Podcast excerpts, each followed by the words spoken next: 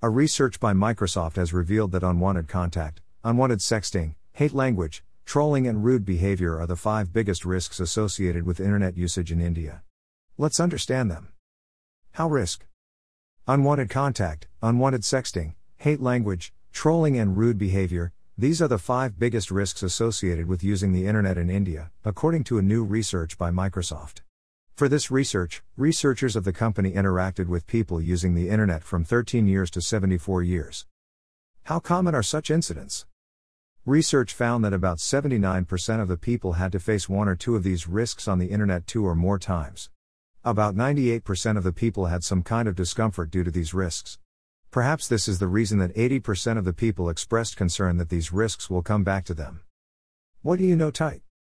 Researchers came to know that there's a definite relationship between the introduction of the guilty person and the increase in risk from him. Of the participants in the research, 45% were such people who have met the guilty person in real life.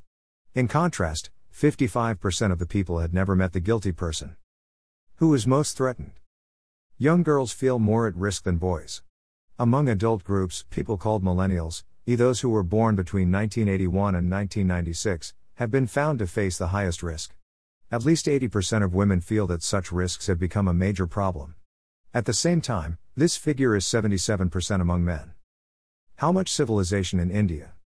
Microsoft also released a version of its Digital Civility Index, which assesses decent behavior on the Internet.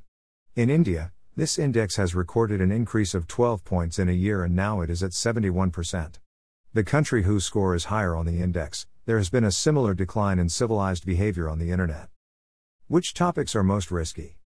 Among the subjects on which rude behavior is highest in India, the gender trend is at the forefront with a score of 40%.